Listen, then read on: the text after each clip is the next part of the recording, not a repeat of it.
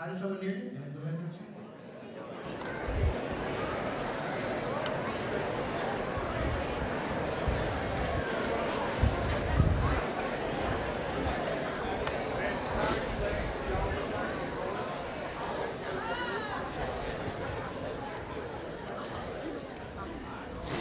oh, It's all the way over here, Carol.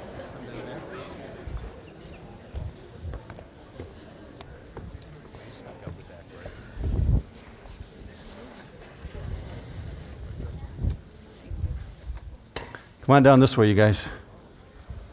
Good morning, everybody. Glad that you're here. You get to see this unique group of people up here who have just finished training in Stephen's ministry and like a year of training, right? Pretty close. So I was talking with Carol and Phil just before the service, and uh, especially if you're new here, this will be helpful to you. Carol's going to explain what they've done here in just a moment, but this has gone on for eight years now, and I just had it pop in my head while I was sitting there. How many people do you think have gone through Stephen's ministry? Well, that's a tough one, Becky. Are you talking in terms of ministers? Yes. Yeah, total, total trained. In forties, I was gonna say probably forty-six. I Yeah, think is the 46. 46 people? We'll go with forty-six. All right, 46. All right, awesome. So, this is a chance for you to hear about what they've learned and how they're going to serve you. Go ahead, Carol. Good morning. By the way, Carol Tobias, if you haven't met Carol yet. I've got a question for you this morning. Is there anyone in this auditorium who has never gone through a difficult time? Just one, All in okay. front of everyone. Is my nose growing? Yeah.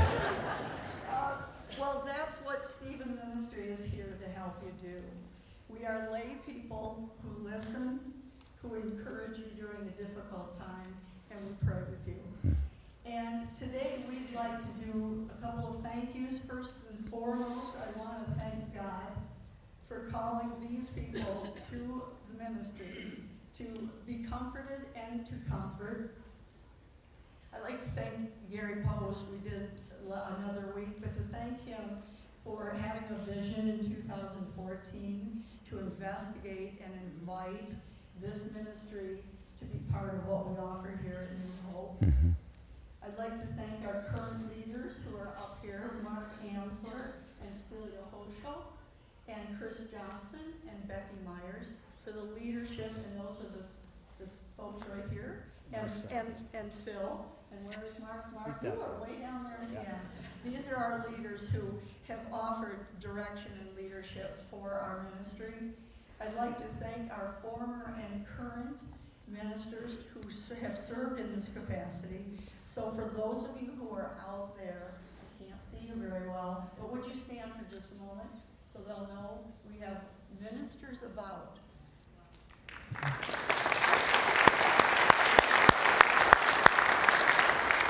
And then we're, we're welcoming eight new ministers who have just come through a class of fifty hours of training, and they are up here to be congratulated also. Um, they, they came to us with various backgrounds, and they all share a trust in the Lord to help people who are hurting, and we're very grateful for that. Okay, well, I get to introduce the new ministers. I'm Phil Tobias, better known as Carol's husband. Uh, So please welcome our new ministers, John Sharp, Phil Kozojek. I blew that, didn't I? Glenn, Glenn Perry, Jerry Thalen, Nancy Tidmus, and Sharon Gillette, Ted Sinemead, and Rich Child. Welcome.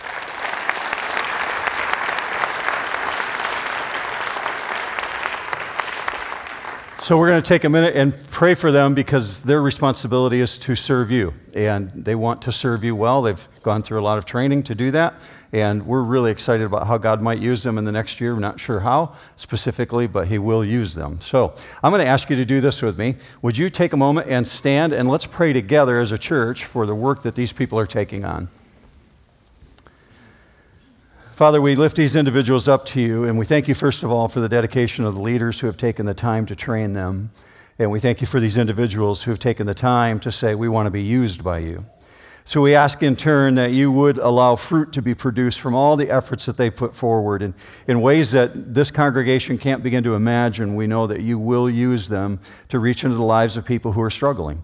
So we ask, Father, that maybe even for ourselves it would be a strengthening to our lives personally. We lift them up before you and ask that you would give them uh, ability through the power of the Holy Spirit to serve you well and to advance the kingdom and to represent Jesus on earth. We pray for that in his matchless name, and all God's people said, Amen. Amen. Well, go ahead and have a seat. Thank you guys for being up here. About if you give them a hand one more time.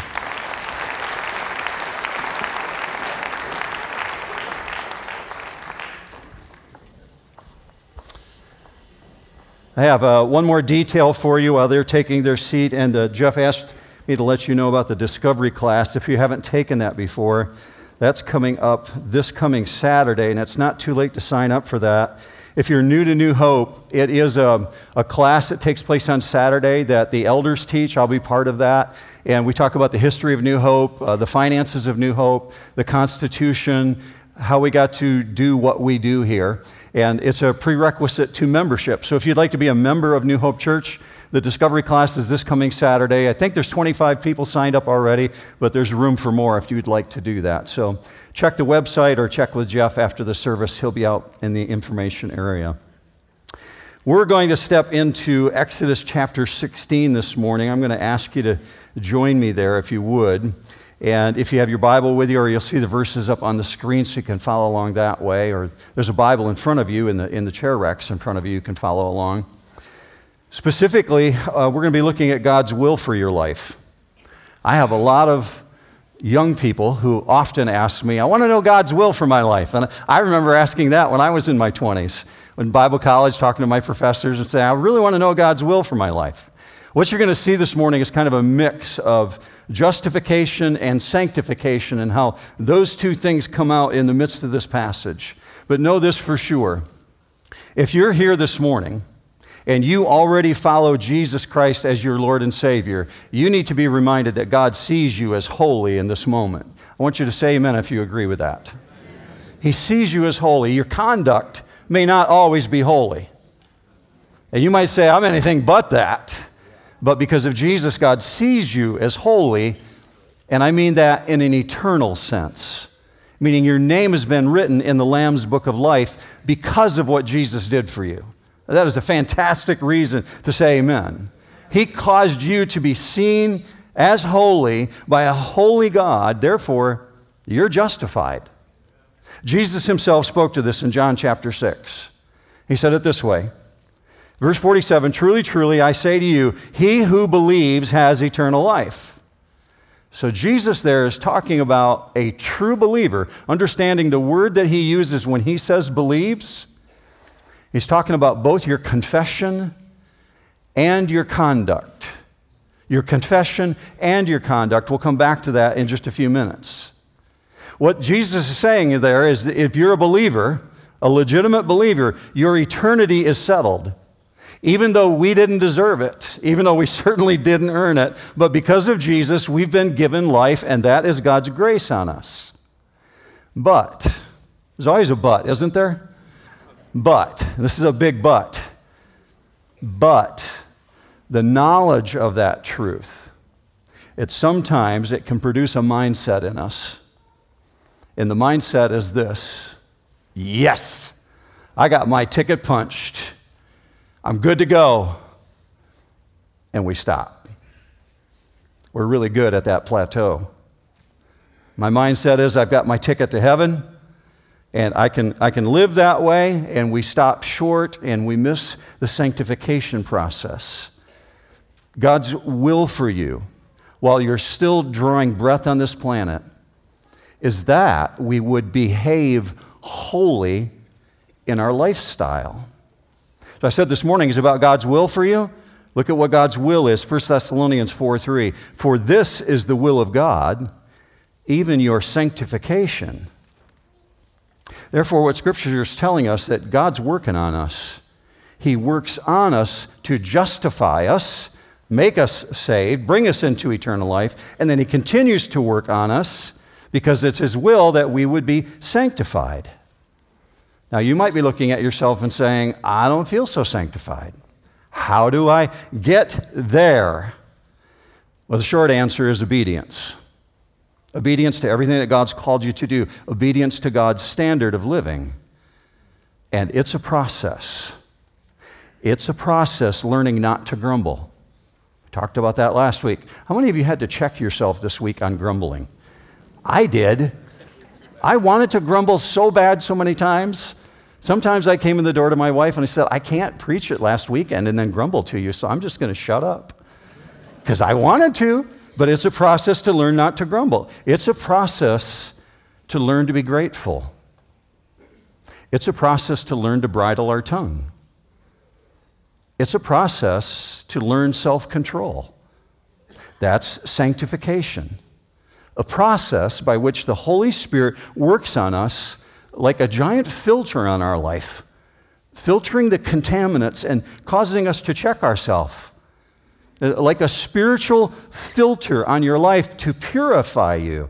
That's the actual word for sanctification. Look with me on the screen hagiasmos.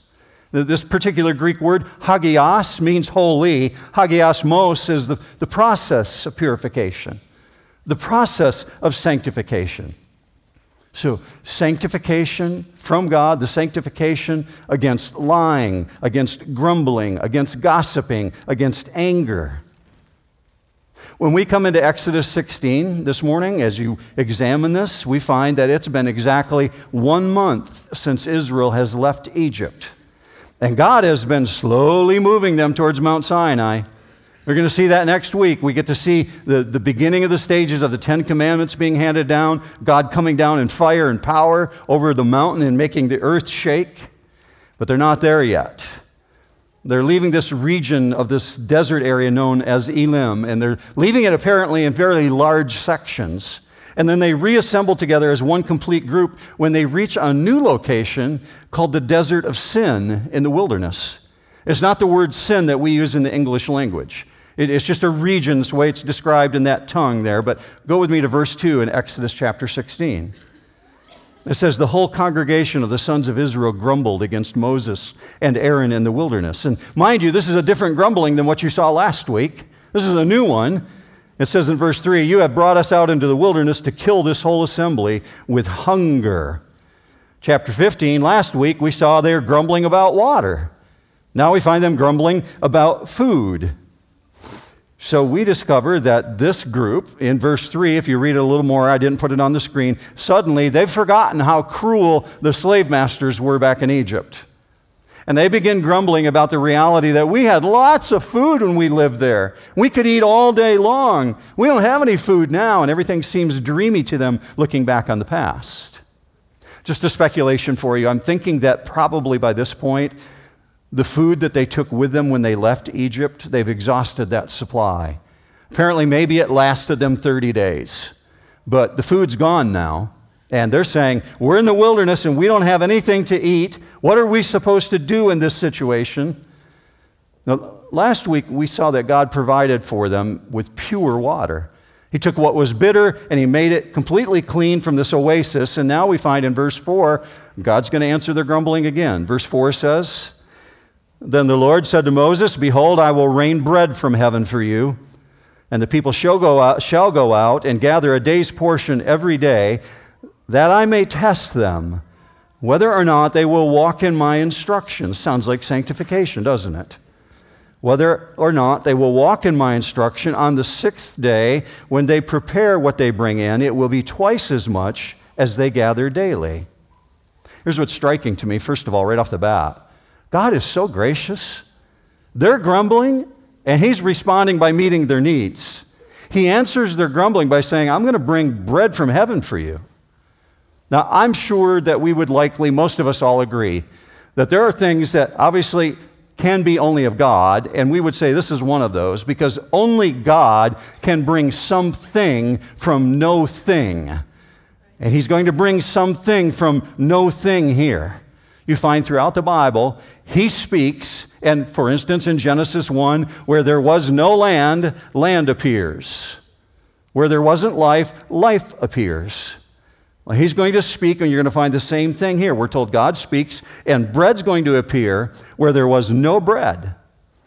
But this miraculous provision is part of a deeper test. It's going to allow Israel the opportunity to obey in faith. And maybe this is, you saw this already in your notes if you picked them up when you came in this morning. If, if you're new to New Hope, the notes are always out in the atrium behind that pillar there. And if you're watching online right now, you can download those. But maybe you already saw this point in your notes obedience in your life. Obedience is actually the proper expression of your faith. And, and faith allows you to be obedient. The two work hand in hand. Obedience is the expression of your faith, the proper expression. But faith allows you to be obedient. Ponder that as we move forward into this. You'll find that those two absolutely work hand in hand. Verse 6 So Moses and Aaron said to all the sons of Israel, At evening you will know that the Lord has brought you out of the land of Egypt, and in the morning you will see the glory of the Lord, for he hears your grumblings against the Lord. And what are we that you grumble against us? Verse 8 Moses said, This will happen when the Lord gives you meat to eat in the evening and bread to the full in the morning. Now, what has happened so far is God has explained to Moses and Aaron what he was going to do, and Moses and Aaron have explained in turn to the people what is going to happen. That's what you just read there. Now, from a human point of view, just a raw human point of view, we can understand their attitude. The attitude is absolutely understandable because they're in very difficult circumstances. This group of people, we estimate somewhere around 2 million, are moving very slowly as a group towards Mount Sinai. And they're in the wilderness and they're wondering how in the world they're going to survive. And finding food is extremely difficult for them. But God says this is all designed as a test. I'm actually testing them whether or not they're willing to trust me now, because you and I have the perspective of looking back over the last 3,500 years, we would yell out to them, You're going to be fine. It's all going to work out. But we have the perspective of history. So we would say, Stop whining already. Why are you doing that? But they don't know that it's all going to be fine. You've been in wilderness circumstances in your life. You know what it's like to go through times when you're not sure it's all going to be fine. So, how in the world can humans accurately determine whether or not the test they're going through is actually from God, or is it just a circumstance that you blundered your way into? How in the world do we know if we made a poor choice or if God has actually brought a test to us? Well, usually I boil it down to a very simple thing in my life. It's usually by looking at the situation and determining if it was under my control or not. Because if it was under my control, it's probably because I blundered into it. And there's many things that I have blundered into I would never blame God for. Say, God did this to me. No, it was just stupidity on Mark's part. I get that. But in the case of Israel in this story, they could easily say, Well, God led us here. We looked up and we saw the pillar of cloud and we followed him. He's the one that brought us to this situation. We're supposed to be here. And experience tells us that he's going to provide. Well, that would be a really mature response. They could respond that way, but they're anything but mature. They're in Sanctification 101. They aren't very far along in the process. But interestingly, as you read through the story, you understand that God knows that they have enough information to trust Him. Otherwise, He would not be testing them because God never tests us beyond what we're able, right, church? We won't do that. So God knows they have enough information. Otherwise, He would not be testing them. But here's the deal the newness of being without food in a new location the pain of hunger in their bellies, the bleating of their animals in their ears, who are just as hungry as they are, and the natural human tendency to be distrustful. It causes them to grumble again, exclamation point, over and over. So Israel's short term memory is going to be fixed that very evening. Verse 10. It came about as Aaron spoke to the whole congregation of the sons of Israel that they looked toward the wilderness, and behold, the glory of the Lord appeared in the cloud. And the Lord spoke to Moses, saying, I have heard the grumblings of the sons of Israel. Speak to them, saying, At twilight you shall eat meat, And in the morning you shall be filled with bread, and you shall know that I am the Lord your God. There's a huge emphasis in this on knowing that God is the one who's at work. God is the one who's allowing this trial. Verse 13. So it came about at evening that the quails came up and covered the camp, and in the morning there was a layer of dew around the camp. When the layer of dew evaporated, behold, on the surface of the wilderness there was a fine flake like thing, fine as frost on the ground. When the sons of Israel saw it, they said to one another, What is it? For they did not know what it was. And Moses said to them, It is the bread which the Lord has given you to eat. So, poultry for supper and pancakes for breakfast I would love to have some of this magical bread from heaven. You can't get it today.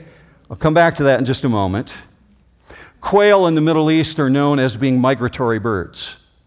They typically will go to great lengths to fly south for the winter, much like our birds here in Michigan. And these particular quail will fly a great distance to the south in the cold months, and they'll make their way back to the north in the warm months that's well known to the people of the region. And so they get really, really tired flying over the ocean and over the Red Sea, moving from Africa and the southern parts of Saudi Arabia back up the Sinai Peninsula. And when they get to the Sinai Peninsula, they crash to rest, they stop.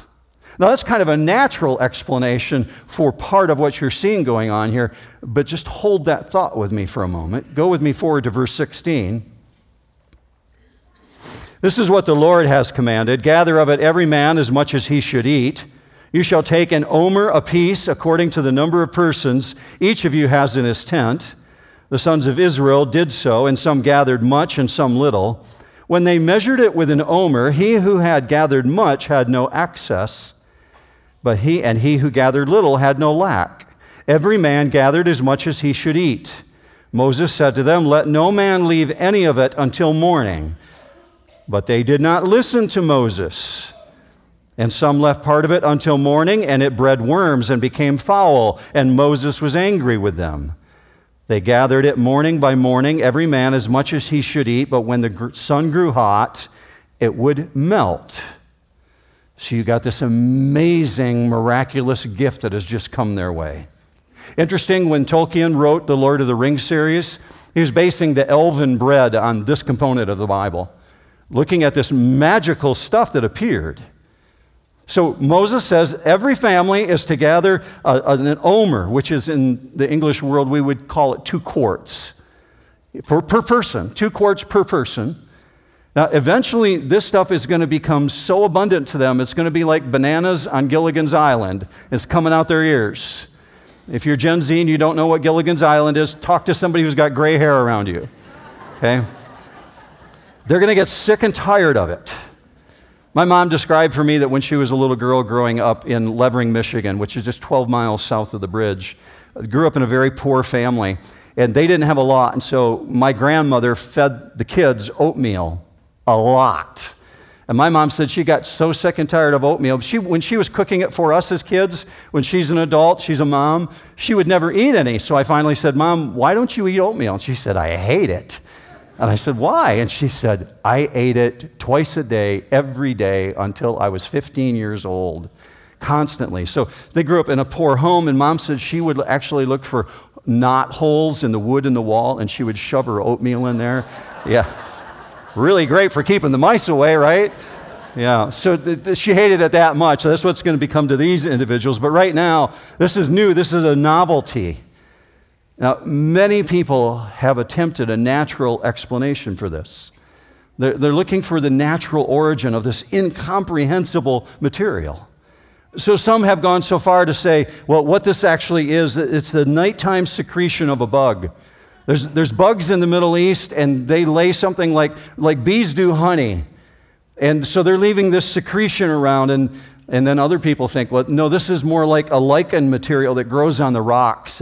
It's about the size of a pea, and it's so very lightweight, it blows away in the wind. And maybe they're getting nutrition from that. All the non biblical explanations have a major problem. none of them can account for the melting or the decay in 24 hours when they keep it for more than just a day. And this manna, it's going to be food for 40 years, not just for three or four to six weeks in August and July. And the nutrition factor of this stuff is off the charts.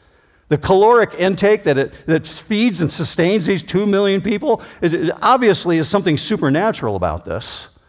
Uh, it's remarkable to me that people can believe that God is capable of parting the sea, but that He can't produce bread. Or, or for that matter, that He can save your eternal soul from hell, but He can't turn water into wine. Come on. Your God is too small if that's the way you're thinking. Our God is a great God. He controls all of creation. If He wants to make bread, He can make bread. Here's my position let it be what it is. Scripture calls it God's bread from heaven, miraculously created for a very special purpose. The Bible actually indicates that it tasted like wafers of honey, as you're going to see in this description.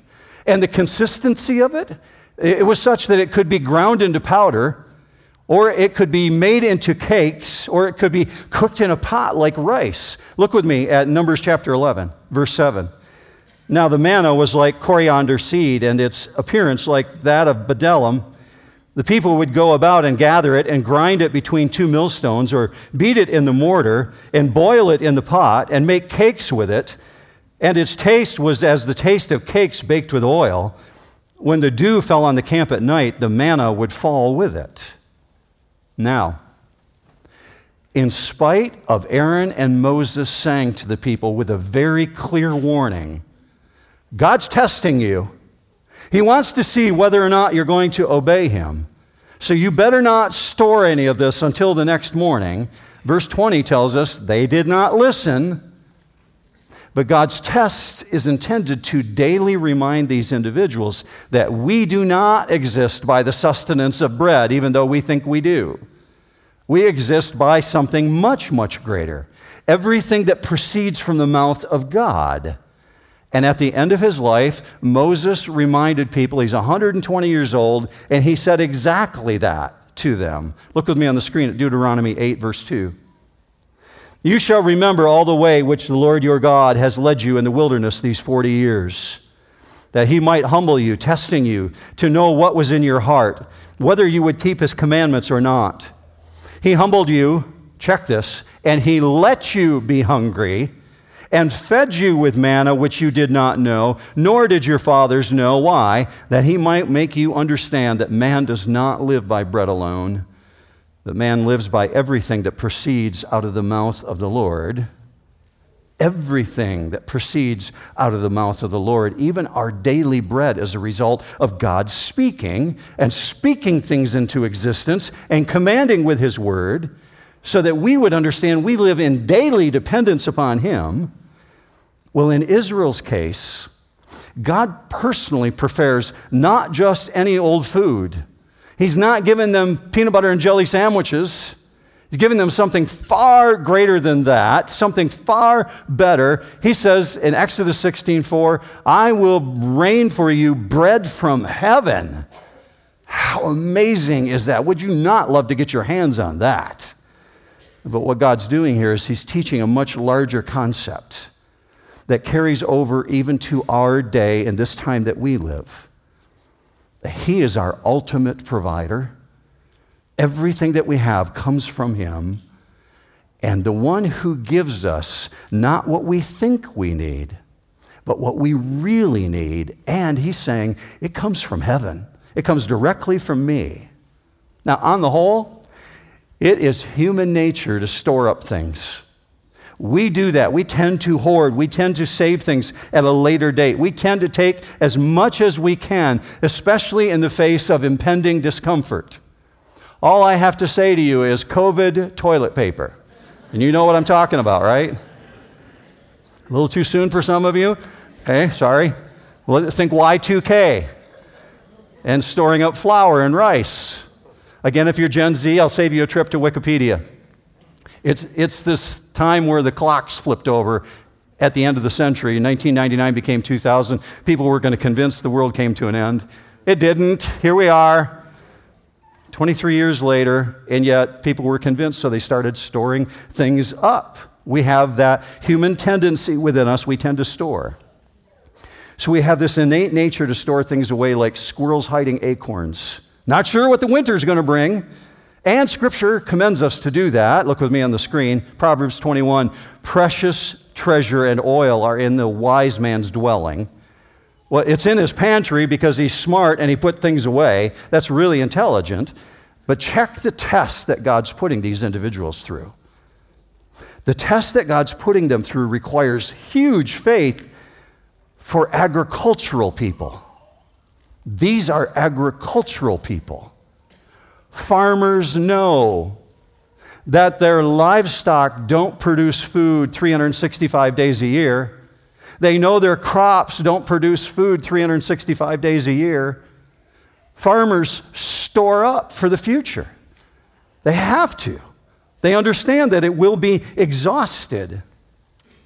So, this is a huge test for them because what they're being asked to do is restrain a natural tendency to gather as much as is available in anticipation of a time when there won't be something to gather. But God's teaching them to trust, to trust that He is their source, which has never been part of their life pattern.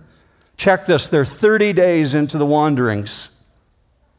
They grew up in a pagan society with polytheistic gods. They don't know what it is to follow God.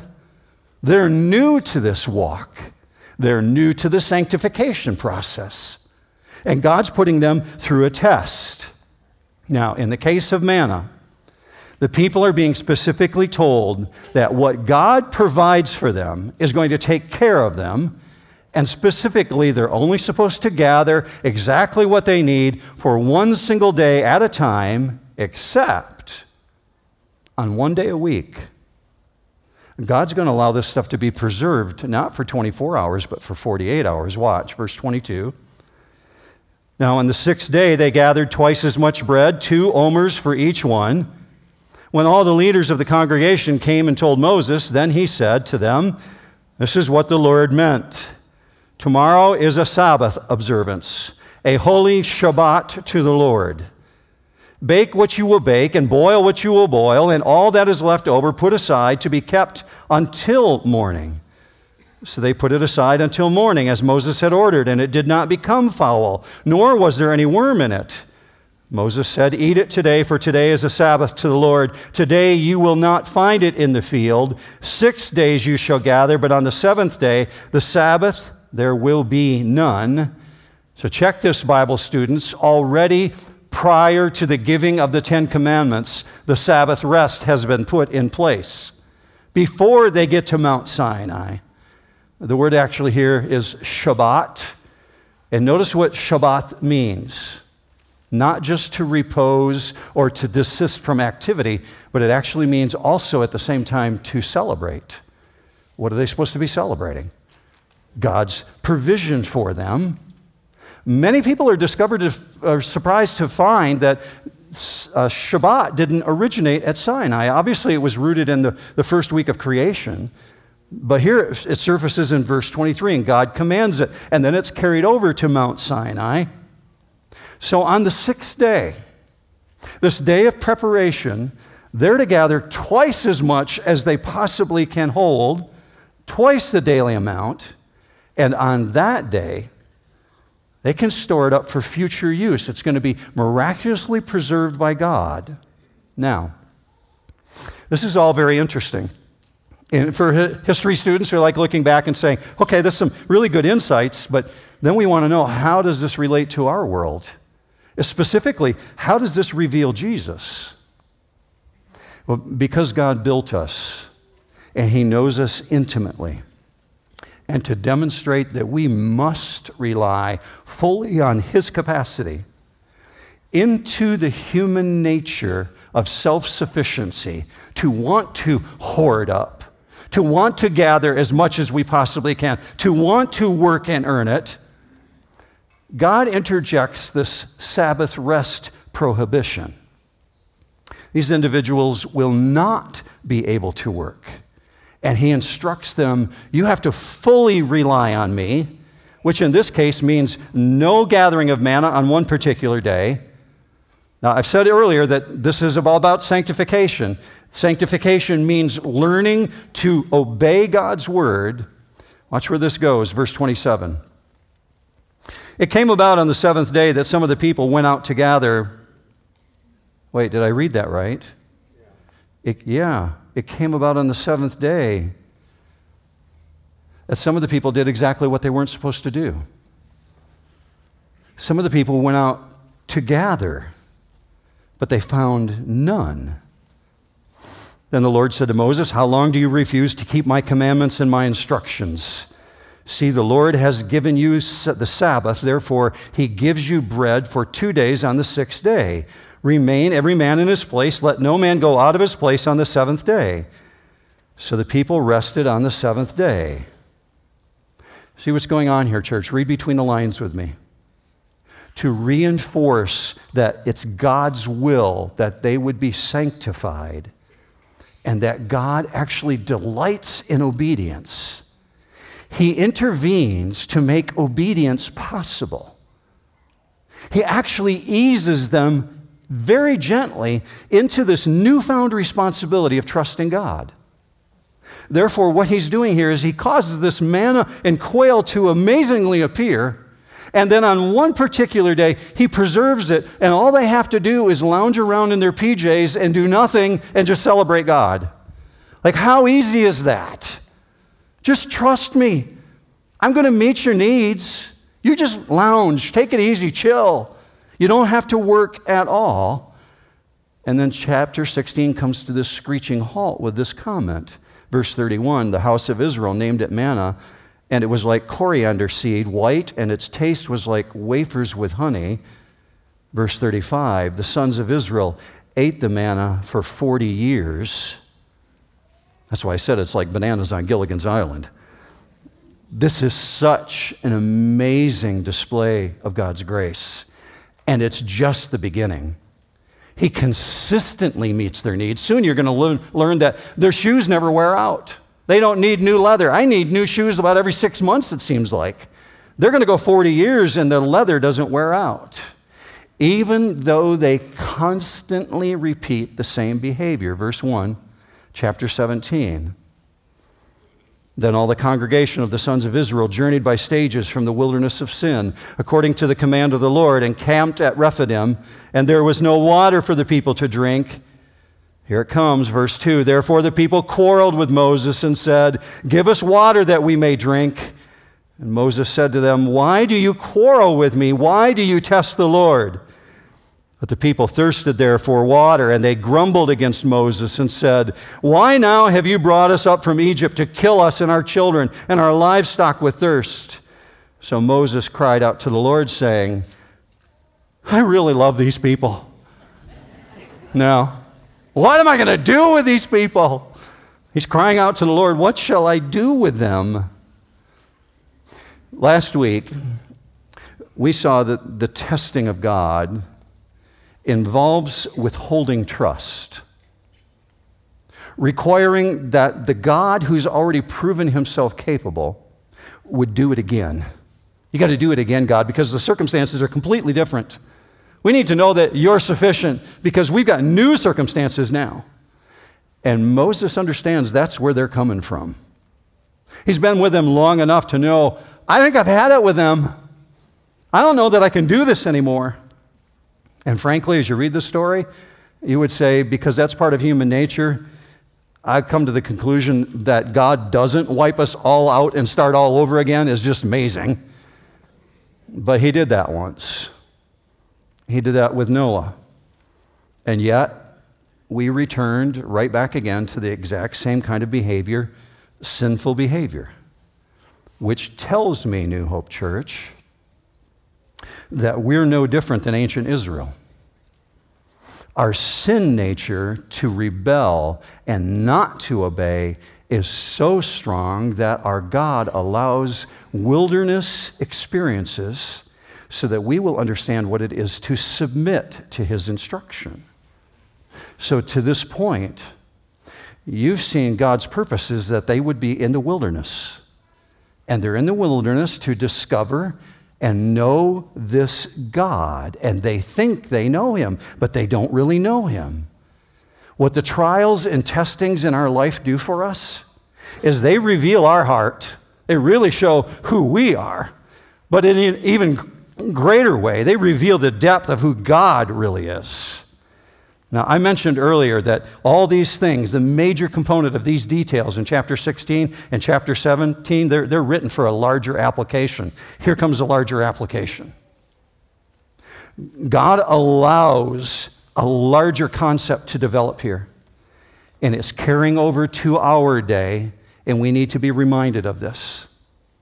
For one, He is our ultimate provider. He is the one who gives not what we expect and not what we think we need, but what we really need. And what we really need comes from heaven. In Exodus, when God satisfies the humans with the bread of heaven, He's not only referring to manna. Look with me on the screen again. I will rain from heaven, bread from heaven for you. So, this bread of heaven is going to bring life to those who are in the wilderness. The ultimate bread of heaven is eternal life in Christ Jesus our Lord. Jesus spoke to this specifically. Verse 47, John chapter 6. This is where we started, church. Truly, truly, I say to you, he who believes has eternal life. Followed by verse 48 I am the bread of life. Your fathers ate the manna in the wilderness and they died. Stop right there for just a moment. Hold that verse on the screen. Jesus has just said they got all the nutritional impact they needed. Yep, it tasted like honey, it tasted sweet. It exactly met their need, and it was day, day, it was there day after day after day, and they got all the caloric intake that they needed to sustain their body but they still died. They got food for their body and they died. Verse 50 This is the bread which comes down out of heaven, so that one may eat of it and not die. I am the living bread that came down out of heaven. If anyone eats of this bread, he will live forever, and the bread also which I will give for the life of the world is my flesh. Amen and amen and amen. See, the, the believe that Jesus is using here, it's referring to both confession and conduct. The one who confesses Christ has to conduct themselves as though they belong to Christ. Sanctification process causes us to look more and more like this Christ that we say we confess. Lots of people say they believe that Jesus rose from the dead. I told you on Easter weekend, 73% of the American population believe that Jesus physically, bodily rose from the dead. Just ask yourself this question Does 73% of the population of the United States live as though they believe Jesus Christ is their Lord? You can answer that very quickly. So, the believing here is talking about confession and conduct. And in the big picture, Jesus is talking about the cross. He's talking about his death on the old rugged cross. And we understand that to consume something, it has to die, right? You eat meat, it had to die first. You eat green beans, you plucked it off the stalk. That vegetable has to begin the death process in order for you to take it in. Food can't merely sit on your dinner plate. It does no good to you. It might be wonderful to have a stack of steaks in your freezer, but if you never consume it, it doesn't do you any good. Now, Jesus is using this as an analogy. I'm not by any means, any stretch of the imagination, suggesting that when you take communion and, and we eat the bread, that we're actually eating Jesus' body and that's what's giving us eternal life. Not suggesting that at all. Jesus is using this as an analogy. He's saying, I'm offering my body on the cross. I'm going to die for you. And my body is the bread of heaven, and that is the price of your redemption. I'm going to die on the cross for your sins. And you and I have to take him in. We have to accept him and take him into our life because that sacrificial death is for our salvation. Why? Because a permanent reconciliation with God has to be made possible. So we find in 1 Peter 3:18, Christ also died for sins once for all, the just for the unjust, so that he might bring us to God, having been put to death in the flesh. Because Romans 6:23, the wages of sin is death, and because of Hebrews 9:22, without the shedding of blood, there's hell in your destiny. There's no forgiveness. Without him dying, you get nothing. And God accepted his death as the full payment for your sin because Romans 3 says it was impossible for the grave to hold him because God accepted what he paid. And so, therefore, he burst forth from the grave so that we get this in our head. Just as you take food and drink into your body and it becomes part of you, so you must receive him into your life because he gives life and that life comes from heaven. It's him, he is the source. In the case of the manna analogy, I know this is really simple, but stay with me on this. It's easy to tune this out. Think of how profound it is, though. In the manna analogy, we're specifically told trust God. What He provides in this bread of heaven, it will take care of you for all eternity. So live like it. Lord God, we thank you for the truth that's come from your word this morning. It's directly from you. And your Holy Spirit causes your word to come alive. It's all about you. So we give the glory and the honor and the praise back to you, and we thank you this morning. I thank you for the very large percentage of individuals who know this, they get it. God, empower us to walk as though we really are convicted by it. That we would walk as those who are being sanctified. Father, thank you for our salvation in Jesus Christ. For those who may not yet know you, God, I ask that you would surround them with the power of your Holy Spirit, comfort them, and cause them to realize they can have forgiveness of their sin. We pray for this in the matchless name of Jesus Christ our Lord. And all God's people said, Amen. If we haven't met yet, I'll be down here in the front after the service. I would love to connect with you. Have a great week, New Hope.